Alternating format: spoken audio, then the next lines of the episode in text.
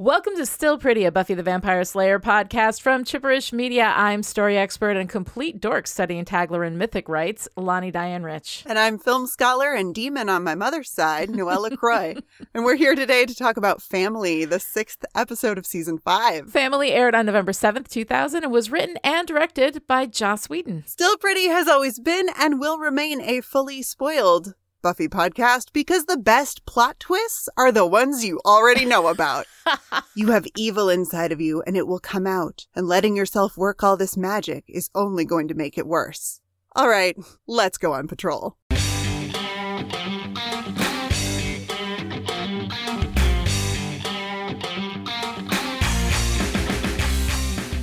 In Family, Tara worries about being useful to the gang, but Willow says she's not useful, she's essential.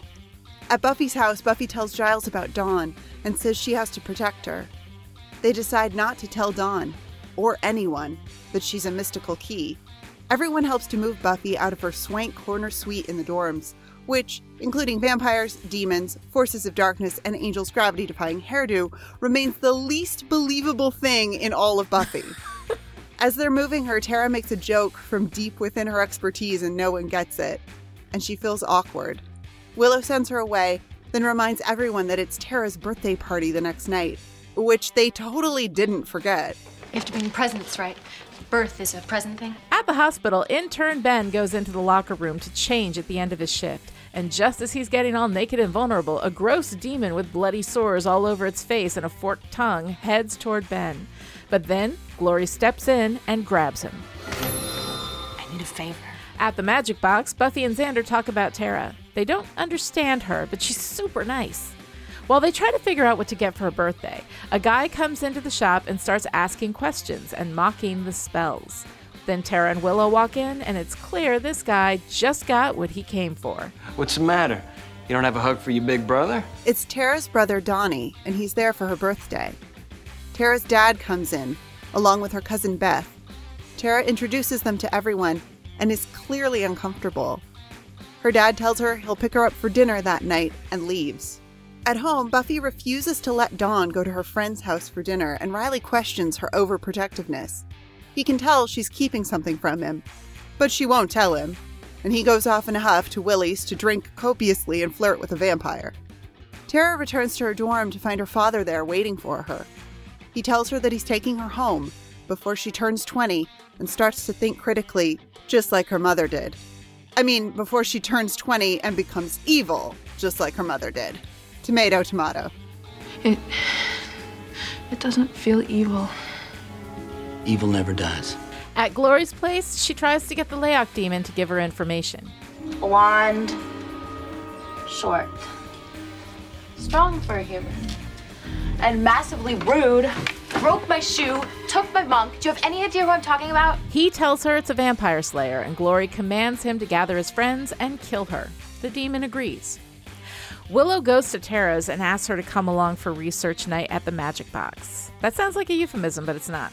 Tara says she's tired, and when Willow leaves, she goes into her books. Later, at the Magic Box, while everyone's gathered, Tara sneaks in and puts a spell on them to prevent them from seeing her demon side. At Spike's, Harmony returns from a shoplifting spree and tells Spike that there's a demon out there recruiting a group of demons to kill Buffy. If the is gonna die, I'm gonna watch. Tara bumps into her cousin Beth at the campus, who figures out what she's done and wants to tell. Tara asks her not to, saying what she did was harmless, but back at the magic box, the demons show up to kill Buffy, and no one can see them. You've been lying to these people for a year, and now you've put a spell on them. Is that right? Is that a human thing to do? The demons attack, but since Buffy and the gang can't see them, they're hard to fight. Spike comes into the training room to watch the Lei-Ach demons take Buffy out, but then he can't stop himself. He jumps into the fight and saves her. Buffy can't see him either, so she runs into the shop. You're welcome. In the shop, everyone is fighting invisible demons when Tara comes in and reverses the spell. Buffy kills the last Lei-Ach demon, and then Tara's family comes in and spins their story of evil women turning demon and no longer wanting to cook the men's meals and wash the men's underwear. Tara's dad says he wants to take her away, but Tara doesn't want to go. You want her, Mr. Maclay? You can go ahead and take her. You just gotta go through me. You don't want to mess with us. She's a hair puller. Anya asks what kind of demon it is, and Tara's dad can't answer. Then Spike figures it out. He hits Tara in the face and activates his chip, proving she's human. It's just a family legend, am I right? Just a bit of spin to keep the ladies in line. You're a piece of work. I like you. Later, at the Bronze, Tara has her birthday party and fits in with the group nicely. As she and Willow dance to a slow song, they float above the dance floor, smiling. All right, Noelle. So here we are at Family, and I'm just curious, what'd you think? Do you like it? It's the episode I totally forgot. So it is an episode that totally gets forgotten, but it, it's kind of a powerful episode. It's it's one of those surprises, you know, as you go through the season and you're reminded about what's going on in this episode. It's kind of like, wow, that was more powerful than I remember it. there are bits of it that I really, really like, and there are Mhm. bits of it that I just kind of go, eh, whatever. Mhm. Um, and you know, it's because I think probably because it's Whedon, it's really big with the themes and like we're doing themes and everything is very connected. And part of me is like, yeah, that's great, and part of me is like, whatever. Like I'm not. Except it's not as connected as typical Whedon stuff is. We have a lot of things in here that are basically keeping the season long story afloat, like the Riley bullshit, um, you know, the Spike being in love with Buffy stuff, um, you know, the the let's not tell Dawn that she's a mystical key thing, Joyce's affliction, right? So all of these things are like kind of kept up in the air in various scenes throughout this this episode. Everything else kind of works on the theme, although I think really it's just Tara's. I, I mean the fact that it's Tara's birthday doesn't really work on this this patriarchal theme that they got going on, you know, with with Tara's family. Um, the way that everybody like can't figure Tara out doesn't really necessarily speak to that. Um, the only thing that this episode I think has is just that it's so deep in Tara's POV. I mean, it's basically like Tara's Zeppo. A little bit, but there's also this theme of secrets and what you Mhm. share with people and what you share. Like, I don't know. So I think it's interesting that it opens with Willow saying that if there were anything for them to know Yeah. about the fight or about the, she doesn't know that there's been a fight. This is right after Mhm. um Right. the events of the previous episode. You know, Willow says if there were if Buffy had found something at the factory, she would tell them. Mhm. Cut to Buffy telling Giles about Dawn and them deciding not to tell anyone. Um Mhm. and it, so it's this like, oh, if there's something to know, if there's something to know, this person who is important to me will tell me, which of course then we get Right. again at the end when Willow says to Tara, I can't believe you didn't tell me about your family, which Right. First of all, I bounce pretty hard off this idea of I can't believe you didn't tell me XYZ. Just in fiction, in life, I don't know. Mhm. There's just something about that that seems I want to say entitled, but that's not quite it. You know, the Yeah. idea that if you are with someone that you tell each other every single thing and it's like, well, not necessarily. People are Mhm. really complicated and there's Mhm. Stuff that maybe, you know, maybe you don't want to come right out and say, "Hey, um I'm from some sort of abusive demon family. right? I'm not even sure like I'm not sure what to make of Tara's family, but we'll get there. Um Right. But just the idea that that keeping secrets is good but also bad, but also we're all just sort of trusting each other in this in this core cast group Mm-hmm. but people are not coming forward with kind of crucial information. I mean, to the point that when Giles mentions Buffy's father in that first scene with the two of them together, Mm-hmm. and Buffy reveals that he's in Spain with his secretary, Right. the way she says it, it's clear in the performance that Buffy has known this for a while and hasn't Mhm. told anyone. Yeah. Mm-hmm. we are three and a half minutes into the episode at this point, and we've already hit on this like not just the importance of family and like what is the family unit. Mhm. In the first few minutes of the episode, we've dismissed the idea that Hank Summers is going to be part of the story from here on out, Mhm. even though he is Buffy's family. Right. Mm-hmm. And we've already hit upon this idea that, you know, Willow's belief that if something is important, well, Buffy would Buffy would tell us. Mm-hmm. And we learn that she assumes the same about Tara, that if something is important, well, Tara's going to tell her. But not necessarily, you know, that's not necessarily the case.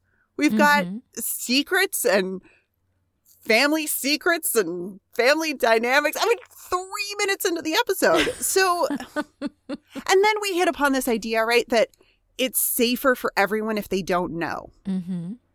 Well, is it? Like, is it really safer for everyone if they don't know? And isn't that kind of the the logic behind the the demon story within Tara's family that it's well, it's safer for the women to keep them here where we can protect them Right. ostensibly from we can protect them from magic which is going to enable them to see what their own power their own Mhm. pleasure what like i'm so unclear well, I think that it's just instilling this fear that they are evil, so they need to listen to the men and take care of the men because otherwise they will be evil. Um, which, you know, I mean, as far as like, you know, uh, feminine controlling narratives go, is not that far off the mark from what we've already put in place like culturally. So I find that really interesting. But you know, I mean we have all these secrets and we have like the upset that Riley has that Buffy's not telling him everything. And I think you're you're right there, but the secret thing almost feels more like a motif rather than a theme. Like we have a bunch of secrets that are happening, but we're not really saying what that means. Like is it are we is it bad that that Buffy's keeping secret? Were secrets the the big part of Tara's story? I, th- I don't think so. I think Tara's story, like the big thing in Tara's story, um, was like the direct manipulative lies from this. Um, this patriarchal institution that would like look to control her um so i think that that's that's what sort of confuses me about families that usually with Whedon, he is like dead on. Like he's got a theme and he is going to beat it into the ground. And here it feels like we actually are talking about two different things depending on which part of the story we're in. At least that's how it feels to me. I don't know. well i mean maybe maybe it's more that we're we want to hit all of these story bits and Mhm. pieces within There's a lot of spinning 40 plates. minutes and there's just like a lot going on Yes. I- I think that's what it is. which is maybe why it feels a little bit I don't want to say disjointed to me, but it feels a little bit like there's good stuff here, but meh. Yeah. I What's don't the know. good stuff? What's the stuff that you liked? Oh my god. What's the stuff that I like? I love well, I love Amy Adams. Yes. I absolutely love Tara's cousin Beth. I love Mhm. everything about this character and the the quiet oh, it's the the quiet superiority Yes. that she has Mm-hmm. the way she holds this family dynamic over Tara, like Mm-hmm.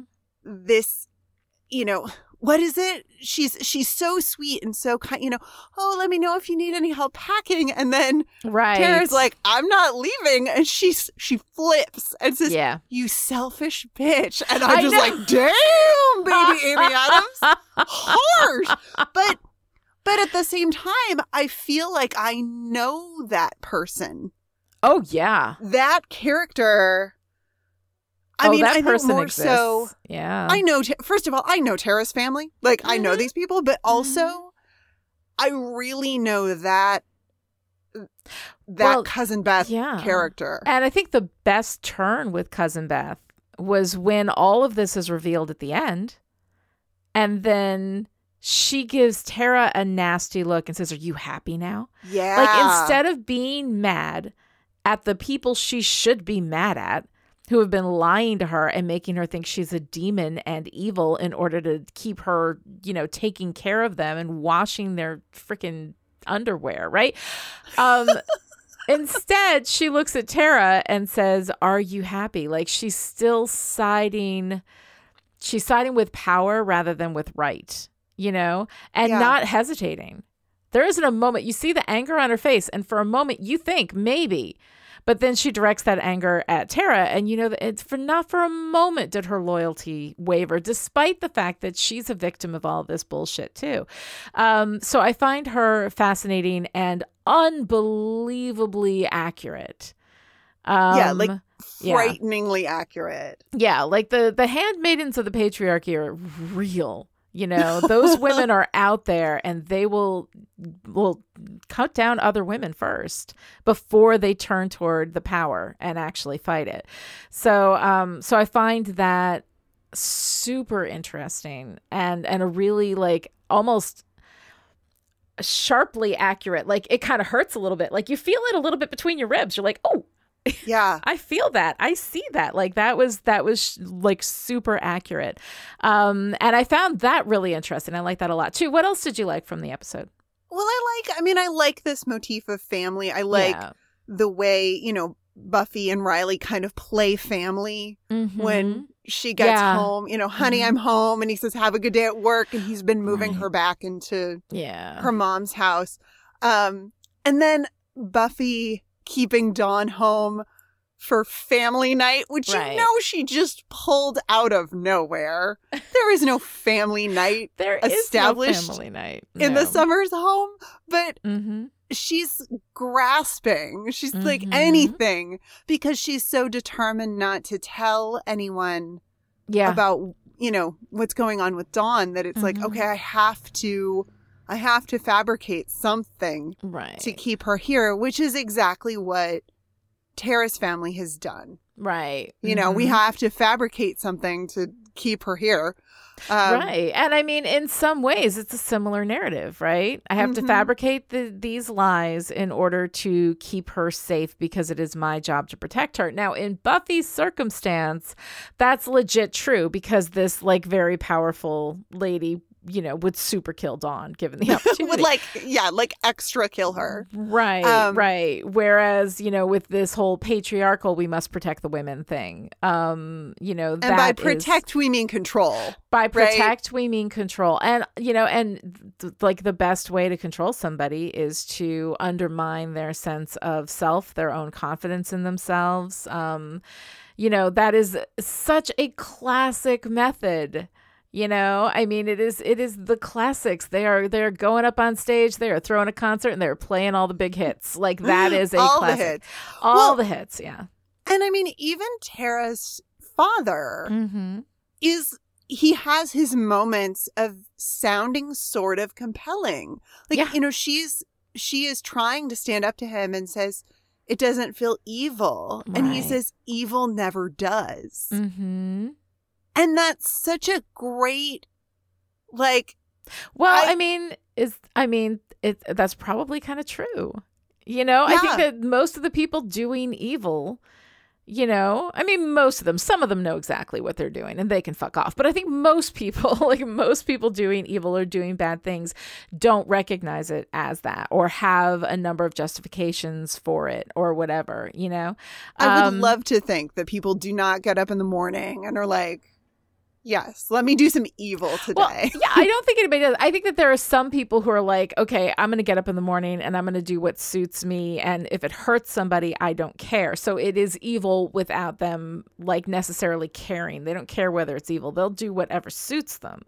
For most mm-hmm. people, I don't think, I don't think that there are a lot of people, which is why these villains, you know, generally in storytelling always come off a little flat, like the I'm doing evil for evil's sake. I mean, just like the classic example is the guy, you know, who ties the girl to the railroad tracks from the classic silent, you know, era movies. and, you know, like why? why would you what would possibly do you have to gain from time first of all it's exhausting. She's fighting you the whole way. Second of all you've got to go to the store. You've got to get the rope. You've got to get the stuff. Next you got to go all the way out to the train tracks which is always inconvenient especially back then when your modes of travel were not quite as convenient as they are today. Nobody you know you didn't have a truck you could put her in you didn't have a windowless van back then you know you got to get out you got to start this car she's tied up in the back i mean it is a job of work right? So, like, why? And then for what? So that the guy has time to come and save her before the train comes. Like, if you're going to kill somebody, just shoot him in the head and go about your day, you know?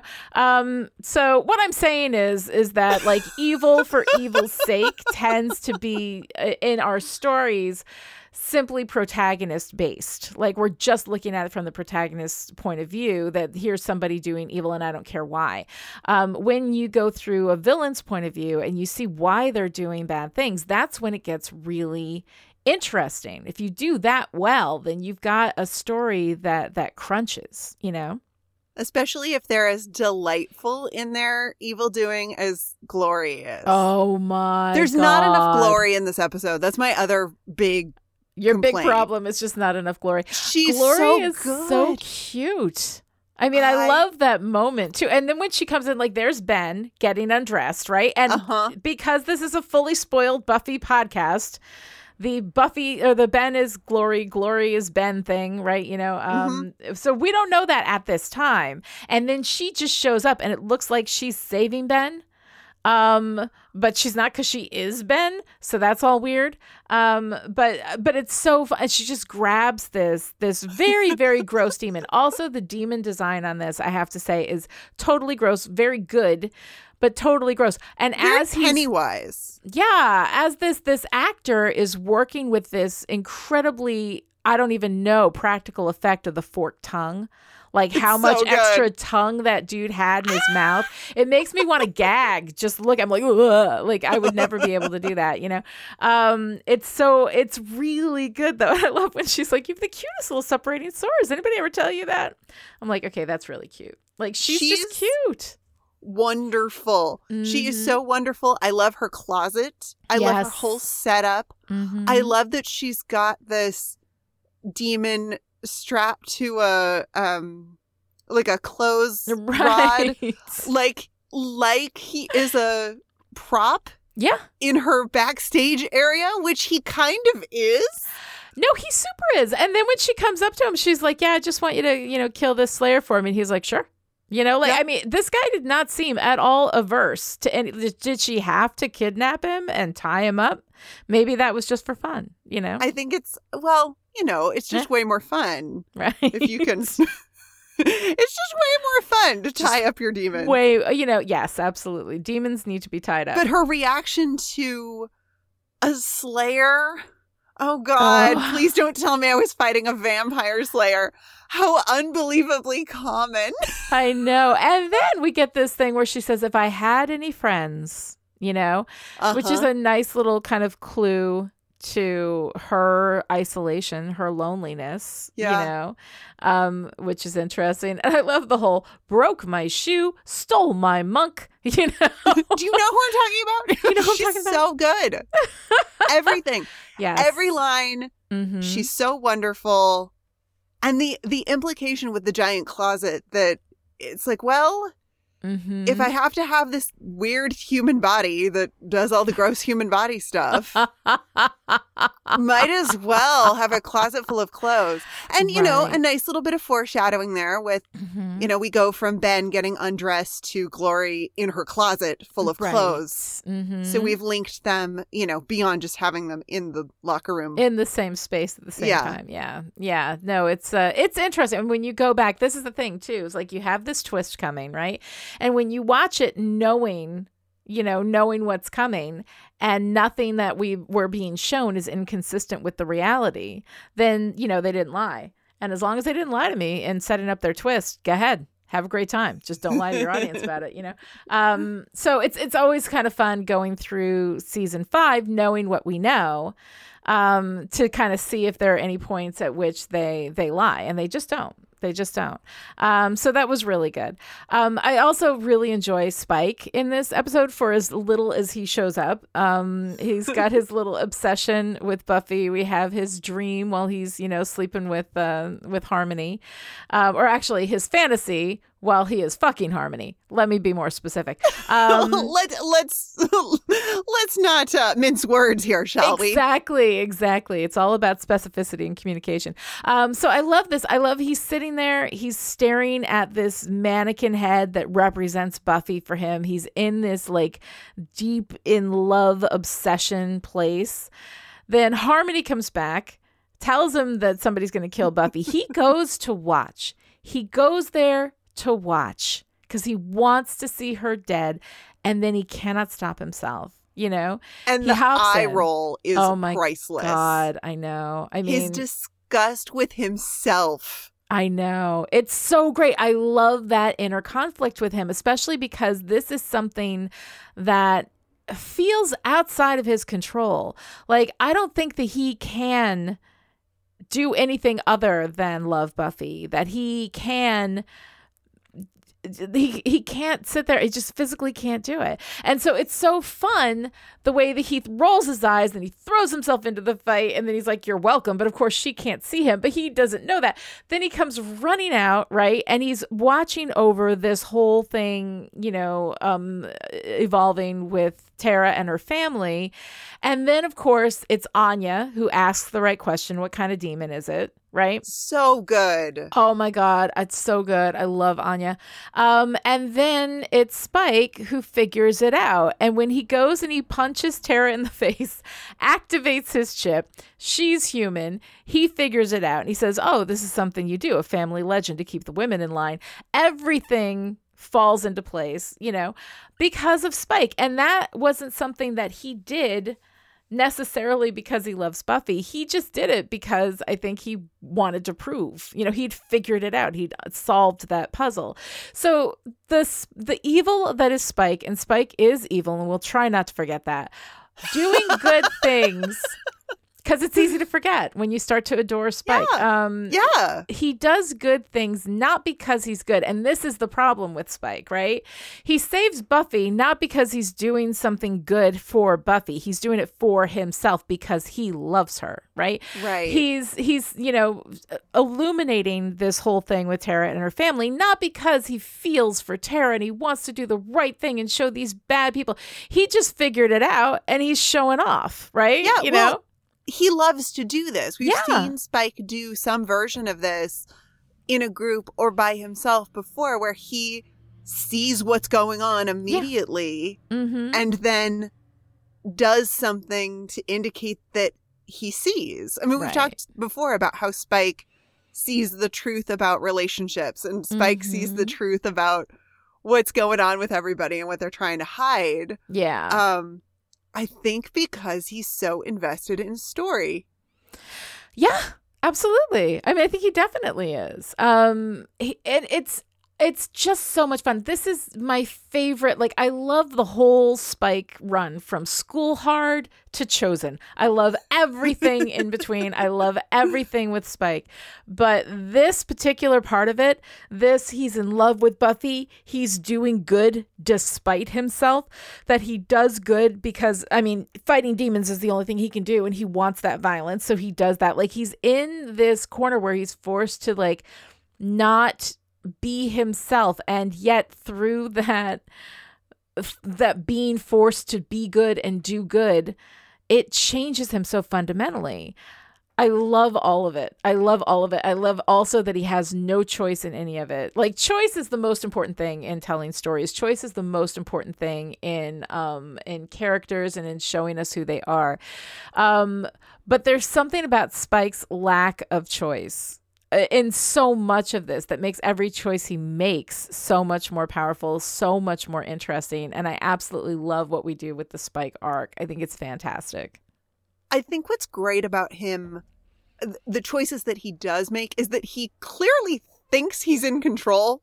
Oh yeah. In in the moment, Oh, he yeah. thinks he's in control. He thinks he's just gonna go watch the Slayer die, Mm-hmm. And, but it's like, Spike, no, Aww. honey, if you bring the entire family size bag of potato chips into your lair, you're going to eat the entire family size bag of potato chips. Like, they're That's designed for you to mm-hmm. eat all of them. Right. Like, watching Buffy die is the no, I will just have one Oreo of right. Spike's relationship to the things he loves. I mean, that was just the most muddled metaphor I could no. ever you know, hope to I craft. get it though. I get it. It's the unrealistic expectation and also the lack of questioning. Like you go into it and you're like, no, absolutely, this is what's going to happen. That is not what's going to happen. This will completely work. Spike, not you are self deluded. Yeah. Um, yeah. yeah. And speaking of self deluded, shall we talk a little bit about Riley? Although, actually, that's not a very good segue into Riley. He's not that self-deluded. I think he knows what he is, but he's he's on a descent into darkness and we're starting this whole thing. I mean, this thing has been building up for a while, but now we see him, you know, being upset because Buffy's not telling him everything. He knows that there's something going on that she's and not like, telling him. Fair play to Riley. Mm-hmm. You know, like he is he's there and he's helping and he's like making himself available and he's doing the boyfriend thing mm-hmm. and he's mm-hmm. trying to be supportive. And there's clearly shit going on and she's not telling. I'm just like, yeah. I've so, I have so had it. See, this is, now we're on the things that Noelle does not like about this episode. I have just had it with them not having a conversation. Like they make, he makes that snide little remark mm-hmm. when, you know, Buffy says that Dawn makes her crazy and, mm-hmm. and Riley makes this snide remark to suggest that he was thinking that she was the crazy one and I mm-hmm. crazy loaded problematic word. Yes. That I am going to use because we're using it in the show in a specific yes way. Maybe but that's with not the a great acknowledgement answer. that it's not a good word, and we understand that, but it is what the show it is the language that the show is using especially within the context of this mm-hmm. character type of yeah. the crazy girl or the mm-hmm. crazy woman or the mm-hmm. crazy girlfriend. Right. The I'm dismissing what's going on with this person by using this word. Yes. Um, to belittle them. Yes. So he makes anyway. So Riley makes this unfortunate, this unfortunate remark, but there's still like no attempt by either of them to have a conversation. And right. like, I get it. They're 20. They're what, you know, but mm-hmm. I'm just tired of it. I'm tired well, of the. It's an old. It's an old talking. gong to hit. Yeah, exactly. Like they hit it over and over and over again. And the thing is, in the same way that you build up a good, strong relationship in fiction by showing how well people work together, um, when you show people lying to each other, that is how you also build up a shitty relationship, you know? And it's not even, uh, it's lying now, but it's always been that Buffy has always kept things from Riley that they and when opportunity comes for them to talk, not even for her to like confess anything that she might have kept from him or lied to him about, but just to talk and say, I feel this thing. When you do this, I feel this, or something like that. Like, granted, yes, they're 20, but yeah. also uh, they're not, they're 20 in actual reality. But as far as the show goes, these are adults. Like, Buffy has been coded adult since she was 16. Right. So, so you still kind of have to, you know, even and though. Riley, like, even more know, so. Exactly. And reality is is no defense nor is it a condemnation for fiction. The relationship between fiction and reality is, you know, is is tenuous at best, right? Um, fiction is a a heightened sense of reality. So like the facts of a fiction like that, you know, that Buffy was 16 when she started killing vampires does not at all take away from the fact that Buffy has been an adult since day 1. You know, in the way that she um she runs her life in the way that she interacts with people like she technically lives with her mom but her mom is almost never there. She's like she's an adult until we want to have a conflict vending machine come in in the in the form of joyce right? Right. Um but but they're coded this way. The same way that like you know demons are coded human right? They're they're human. They're just an evil particular kind of human right? Um so so that's how we we code these demons so that we can account for their evil. And then of course we go into this very complicated space where not all demons are actually evil and not all humans are good good, as we can see. because we do this thing where, like, you know, humans have a soul and that makes them good, and demons don't have a soul and that makes them evil. Except that this shit with Tara's family, full on evil. Like that kind of fucking with somebody's head to, so you control them. Um, that is full on evil, and that is a particularly human brand of evil. Um, Yeah. I'm going to Yeah. take this thing that is unique and beautiful and special about you, aka you're really good at magic. mhm, In other words, aka you're Mhm. gay, um, mhm. and make it you're a demon. yeah, I mean, nice, nice extension of the homosexuality is a sin, mhm. you know. Um, Well, yeah, because line at of this thought point, that is- at this point in our story, magic is somewhat a, a an analog for being gay for homosexual lifestyle.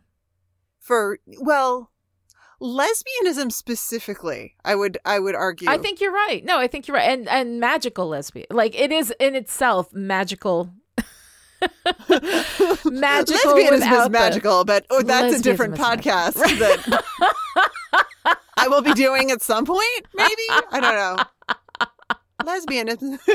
It's magical. Anyway. Um, yeah, yeah, definitely. but um, but yeah, Riley, I think, uh, you know, then he goes off to the bar, and it, this is his descent into darkness. Right, we're gonna see this get worse and worse and worse as he goes. But he goes to the bar. He has a couple of shots. He talks to this vampire, and he says, "I don't flirt with with vampires." But this is the vampire, though, that Willow turned. Evil Willow and Doppelgangland turned um during the the raid on the bronze. So this i find interesting that we use that character um whose name is sandy. So and textually she was sandy in doppelgangland she's sandy here um and the same actress. So I, I just find that it's a nice little callback to doppelgangland which was also written by by joss whedon Give it up for Vamp Sandy. Give it up for Vamp Sandy and Riley's darkness.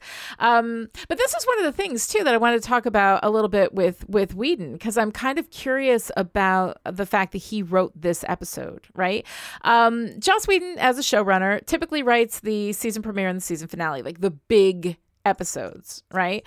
Um, and then every now and again, he'll write one in the midst of a season. Um, in season two, he did Lie to Me and he did Ted, you know, and those are, you know, uh, in- interesting episodes, not necessarily the kind of showstoppers that we expect from a Whedon written episode. Um, but since then, though, the ones that he wrote that were not premieres or finales are Innocence, which was huge, Amends, which I would I would say is a, a lot bigger, than I think, than most people give it credit for, and it really is the season premiere of the Angel um, television show. Um, Doppelgangland, which was a big one. Hush, you know, Who Are You, which is the body swap with Faith. Yep. Um, and then we have now Family, and then next we're going to see The Body and Once More with Feeling, and those are the only other two that he does uh, that are not premieres or finales. Um, so I find it really interesting that Joss Whedon, who can choose any episode that he wants to write, you know, any episode, anything, chose to write family. Um, it feels a little bit it's it feels like it's not big enough. You know, it's not like a big enough episode to really warrant him wanting to do it. So I'm curious. I mean, I, I have no idea. Maybe he did it because whoever was supposed to write it was sick and so he covered for them or like something, or they couldn't write it and he just took over. Um, I have absolutely no idea. But I find it really interesting, especially because the um the typical kind of cohesiveness that you see from Whedon doesn't feel that present here. But the Tara side of the story, the Tara and her family, and this unbelievably accurate cousin Beth character, um, all of these things feel like a, a very sharp Whedon observation about men and patriarchy. And we even have Giles using the word patriarchal when he's describing his role during Buffy's move out, which doesn't feel like an accident to me. No.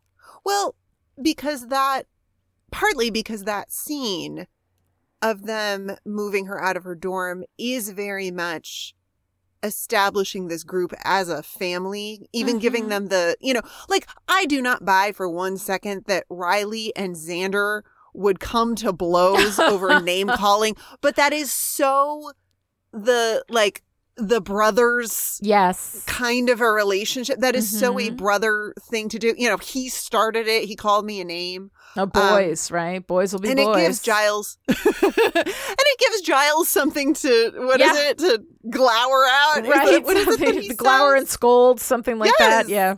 Yeah, you know, you got to like keep those keep the the rowdy brothers in line. Exactly. Um yeah, it's almost it does feel much more subtle though Mhm. than one might expect from a Whedon penned episode. Yeah, Whedon usually um has all it almost feels like Whedon wrote the main story, you know, the the family story, like and then everything else was like bits and pieces just sort of put in to like uh wrap around it. I don't know, it feels like a very weird episode for a Whedon episode.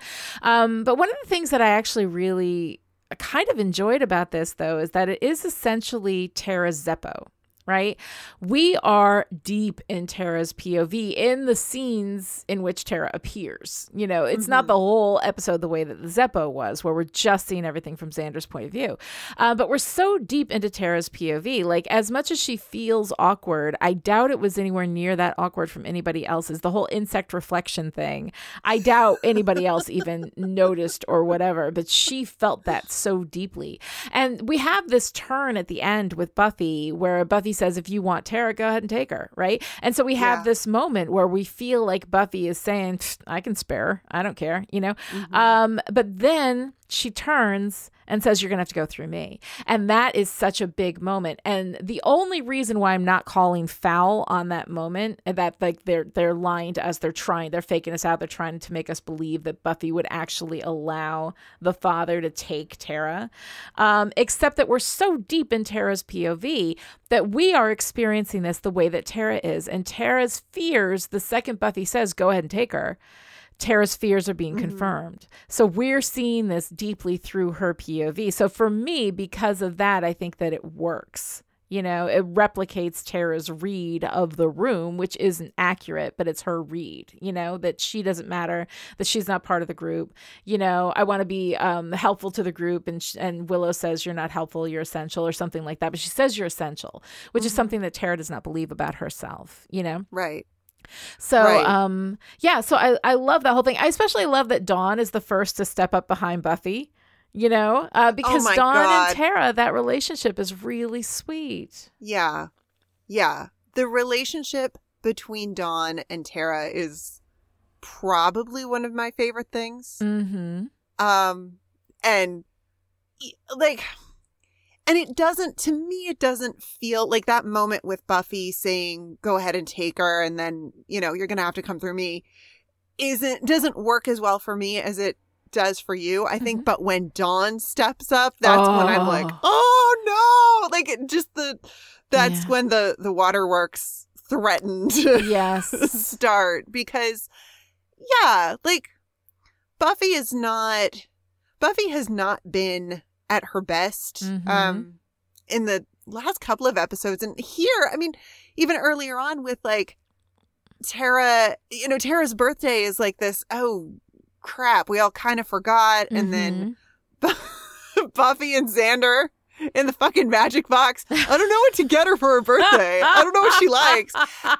I like Xander saying, "Well, I know she likes Willow, but she's already, She's already got, one, of those, which is great." But it's Yeah. like, and then, and I love Giles calling them on it. Yeah, You know? know.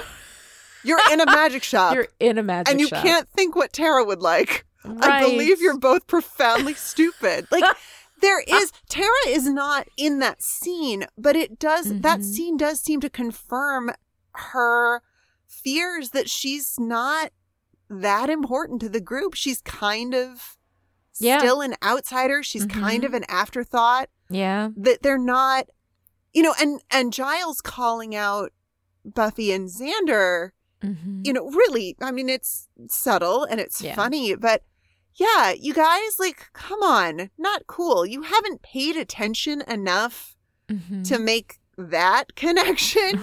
right. You're in a magic shop. Give me a break. So Yeah. Yeah. I don't know. I don't know. And that, which brings me sort of nicely, I guess, to something that I struggle with Mhm. with this episode and I don't know, maybe this is just me. Um but this this struggle that Tara has of wanting to be part of wanting to be part of the group but Mhm. then needing to be chosen by the group. She's not she okay, backing up. backing up. The episode is called Family, right? Mm-hmm. And by the end we're we've pretty clearly established that your family is the people that you Mhm. choose to be your family. mm-hmm. Um, but Tara doesn't really get to make that choice. This isn't this isn't a story about Tara going out and finding her people. I mean, Mhm. since her first appearance, Tara has been chosen. She's not Mhm. the one doing the choosing. Right. Mhm. And that just I don't know. It puts a bad taste in my mouth Mhm. from a queer chosen family narrative specifically yeah. because that's what we've been hinting at subtly and not so subtly all along Mhm. with Tara and Willow you know the obviously obviously now they are much more textually involved Mhm. although we how have they not kissed on screen yet i'm having a conniption yeah. it's driving me crazy. Yeah. I know, I know we I know we're getting there. I know we're getting there. But we have in this episode, we Mm-hmm. have Anya and Xander Mm-hmm. very physically affectionate. We have Buffy and Riley very physically affectionate. The episode is practically about Yep. Tara and Willow. At least it's bookended yeah. Tara and Willow. And We they get the- haven't kissed on screen They yet. They haven't kissed and it sucks. We did get a cuddle, yeah, we get a cuddle, which is very which that is scene sweet. with them in bed is very sweet. Yeah, but I It's know it's but it's not the kind of thing that we normalize with heterosexual couples. I mean, look at the first kiss between Buffy and Angel, right? You know, I don't even remember it. Right. Some- It was an angel I really don't. It was in uh, okay season season one episode seven Angel where he was in her bedroom after they'd had a fight. He kisses her, he turns into a vamp, and then he flies out the window. Right. Right. See, it's like it's only it's only a giant turning point for that romantic narrative, and It's I okay, just baby. You have plenty of things to think about. You do not need to remember every detail of Buffy. That's what I am here Well, for. okay, and I don't even remember them all. also if it's boys and girls kissing, I'm like psh, whatever. right, right, yeah, you know. But I mean, the thing is that we have absolutely no hesitation about showing a 16-year-old girl making out with a 240-year-old man. Right? I mean, that's not a taboo. Okay, granted, some of that is unrealistic. Blah blah blah. Whatever, because we're dealing with Reality so fiction. We just did that little go around. fiction, yada yada yada, etc. etc. You know what I'm saying. So, um, so all of that aside, but I'm just saying that like here we have two women, and we cannot show them in romantic physical affection, but we have absolutely no problem showing it between our heterosexual couples, uh, like all the time. Um, so yes, it is something that uh, that needs a little work, and we are going to get there. But yeah, it would have been nice to have been able to have that the way that we if this had been a heterosexual couple, we would have had them kissing a long time ago. Well, and if this were, you know, again, 20 years ago, if this were Mhm. made now, Right. the they would have yeah Yeah. a long time ago and and i think it bothers me specifically in this episode because a there's opportunity and b Yeah. there is this story about Mhm. That's not even i mean it's not even that thinly veiled at this point that we're talking Mhm. about you know we're we're saying magic but Yes. we mean queerness Mhm. we're talking about the pro you know we're talking about tara's lifestyle you know cousin beth says Mhm. you know you're down living whatever you know Mhm. we know exactly what we're actually talking about right Mhm. with this with this family dynamic yes, and then the story of chosen family except as i say i feel like it's undermined a little bit because this is the family that chooses tara rather than Mhm. having this be a story about her her making finding that her own right. people. Mhm. Like she's still the whole the whole thing with your chosen family is that they accept you Right. and Buffy and Co are still kind of on the fence about that. Not that they Mhm. don't accept her. You know, she's nice. They just don't really notice her or know what to do with her. mm-hmm. And so it it's great. I love it. I love the scene at the end where they, you know, all stand up together and are Mhm. like, "Yeah, you're going through all of us Mm-hmm. if you think you're going to take Tara away from us." But it's still she's so passive and Yeah.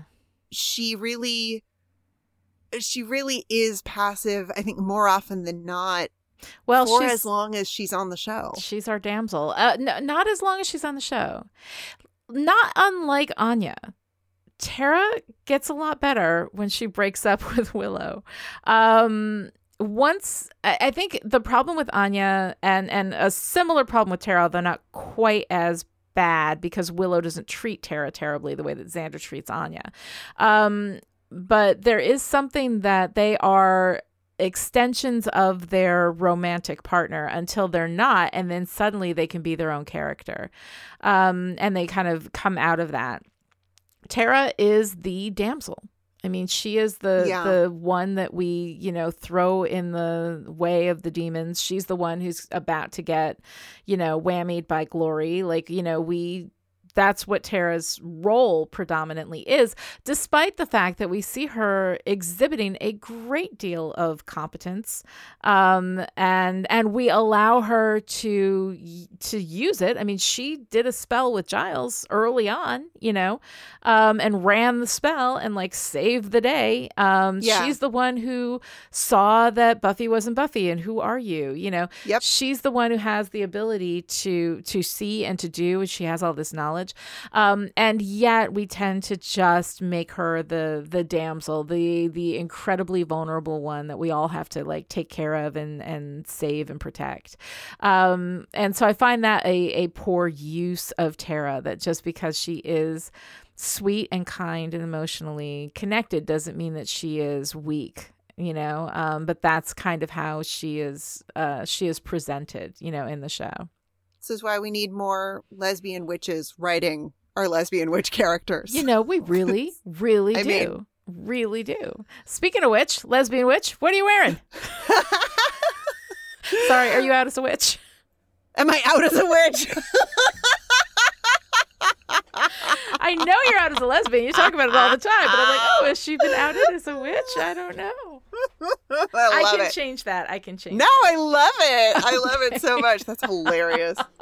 You're so funny.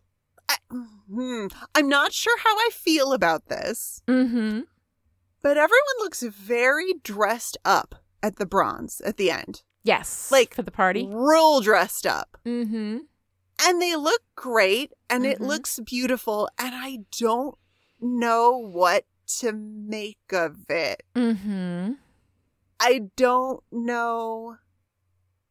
Right because it's a 20 I year love old's birthday party right Well, and at the bronze Mhm. specifically, and Yeah. like Giles is there in like a full suit and tie, and Mhm. it's a little, it's a And, uh, touch weddingy. Yes, it is very wedding-y. Uh, Dawn t- has got these curls in, right? Oh my goodness, Dawn just looks so cute, I know. and her little surely remark about only yeah. losers drink alcohol. Only losers drink alcohol. like, oh baby, Oh, sweet baby Dawn. really cute. Um, but I don't know. I mean, obviously, it's meaningful. Mm-hmm. it's deeply meaningful. I don't know what it means. Like Right. I don't know what to say about It it. does. It does feel like a wedding, though. You're right. I hadn't really picked up on that, but it has. It has that very special occasion wedding feel, and it's a 20 year old's birthday party, which you know, my birthday party when I was 20 was jeans and a t-shirt. You know, like I mean, I don't know. It, it does feel a little bit, a little bit odd. Yeah.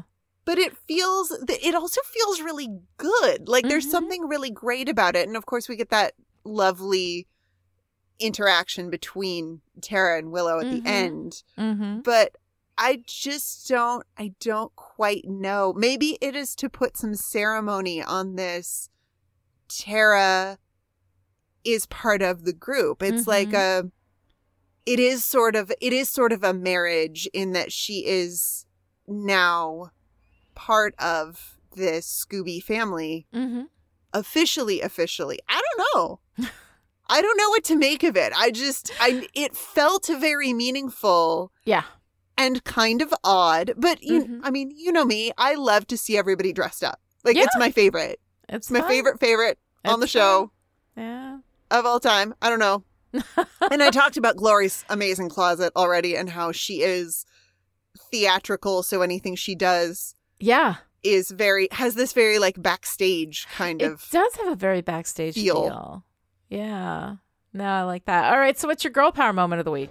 Oh, not with a girl pal bit. we haven't we didn't talk much about Willow in this Mhm. episode. No. Um Mhm. and everything that she's going through with this strange appearance of her Mhm. girlfriend's family. But at the end when Willow is trying to you know really zoom in on Tara and you know asking her what she wants Mhm. and Tara's father says it's not up to you young lady and Willow just turns and snaps at him. I know that Mhm. and turns back to Tara. And I'm just, oh, oh, like, I'm not scared of you, you patriarchal dickhead, but right. just, you know, like, there's something so empowered in that moment Mhm. of this is none like this is none of your fucking business dude Mm-hmm. this is about what Tara wants and Willow standing up for both herself and Yeah. her partner Mm-hmm. in that way just like I- mean it gets me right in the feels. Yeah. Um and also just you want Tara, you got to go through Dawn. right. Itty bitty little Dawn is going to stand there like Yeah. Wonder Woman. Yeah. And I'm just but I believe it too. Yeah. I believe that that Dawn would punch out you know Oh, all yeah. three of them oh, if absolutely. given the opportunity. absolutely. She's absolutely. badass. Do not She mess with. Dawn. She is. And that's uh you know, now that we've got this nice transition into the favorite part. I mean, that's my favorite part. You got to go through me. She's a hair puller. I love that whole thing. I love that whole moment. I mean, it's nice when Buffy turns around and says, "You got to go. You want to take her against her will. You got to go through me." And then I love the fact that out of everybody there, Dawn is the next one to stand up, and Dawn looks like she is about to throw the fuck down. Like I would not want to be on the business end of Dawn at that point. You know. Right? Um. So yeah, Yeah. I, I love I love that moment. What's your favorite part? okay. It's it's not my favorite part for delight, Yes. Mm-hmm. but Tara addressing her father as sir Mm-hmm. is my favorite part. yeah. Um not because I enjoy it, but Mhm. because it is so stinking efficient in telling us what we need to know about oh yeah. this father-daughter relationship, Mhm. about this dynamic. Yeah. It it gives me chills Mm-hmm. with its narrative efficiency. Yes, it is. It and is the way powerful. she says Mhm. it with that Mhm. little you know there's fear behind it Yeah. it's Mhm. i'm calling this person i'm calling him sir not because i respect Mhm. him right. but because i am afraid of what will happen to me if i don't Right. Yeah. oh Yeah. it's Yeah. those it's those not fun favorite parts It is, but it's but you're you. right though. I mean, it's incredibly efficient, incredibly powerful writing, and what you can do with just one word, um, you Mhm. know, is is it's a great lesson for writers that, that you can do a lot with just one word. hmm Mhm. but if we're talking delight because i mean we are chipperish media Right. here I gotta give it to Giles with Mhm. you're in a magic shop and you can't think what Tara would like. I believe you're both profoundly stupid. It's very cute. It's very cute. If you enjoyed this conversation and would like to join in, come find us on social media. Lani is at Lani Diane Rich on Twitter, and I am at Noelle Aloud on Instagram. And the hashtag is still pretty. And this episode of Still Pretty was brought to you by the Chipperish media producers who support us on Patreon at the power producer level. These people are the reason why Still Pretty is coming to you free and ad free right now. So thank you to our April producers Sarah, Shelley, Kristen, Alice, Erica, Abigail, and Jonathan. And this week's special message for our power producers you have the cutest little separating sores. Has anyone ever told you that? Shockingly, no. to find out how you too can support Chipperish Media, visit patreon.com slash chipperish. Other ways to show your support, write a great review on Apple Podcasts, tell your friends about the show, or have a place in the world now because you're a working gal. we'll be back next time with Fool for Love, the seventh episode of season five, and oh my god, I can't wait. I, I may be, I may be, you know, showing my hand a little bit on that. But anyway, until then, no, see, because your insect reflection represents your insignificance in the karmic cycle. He's still not funny.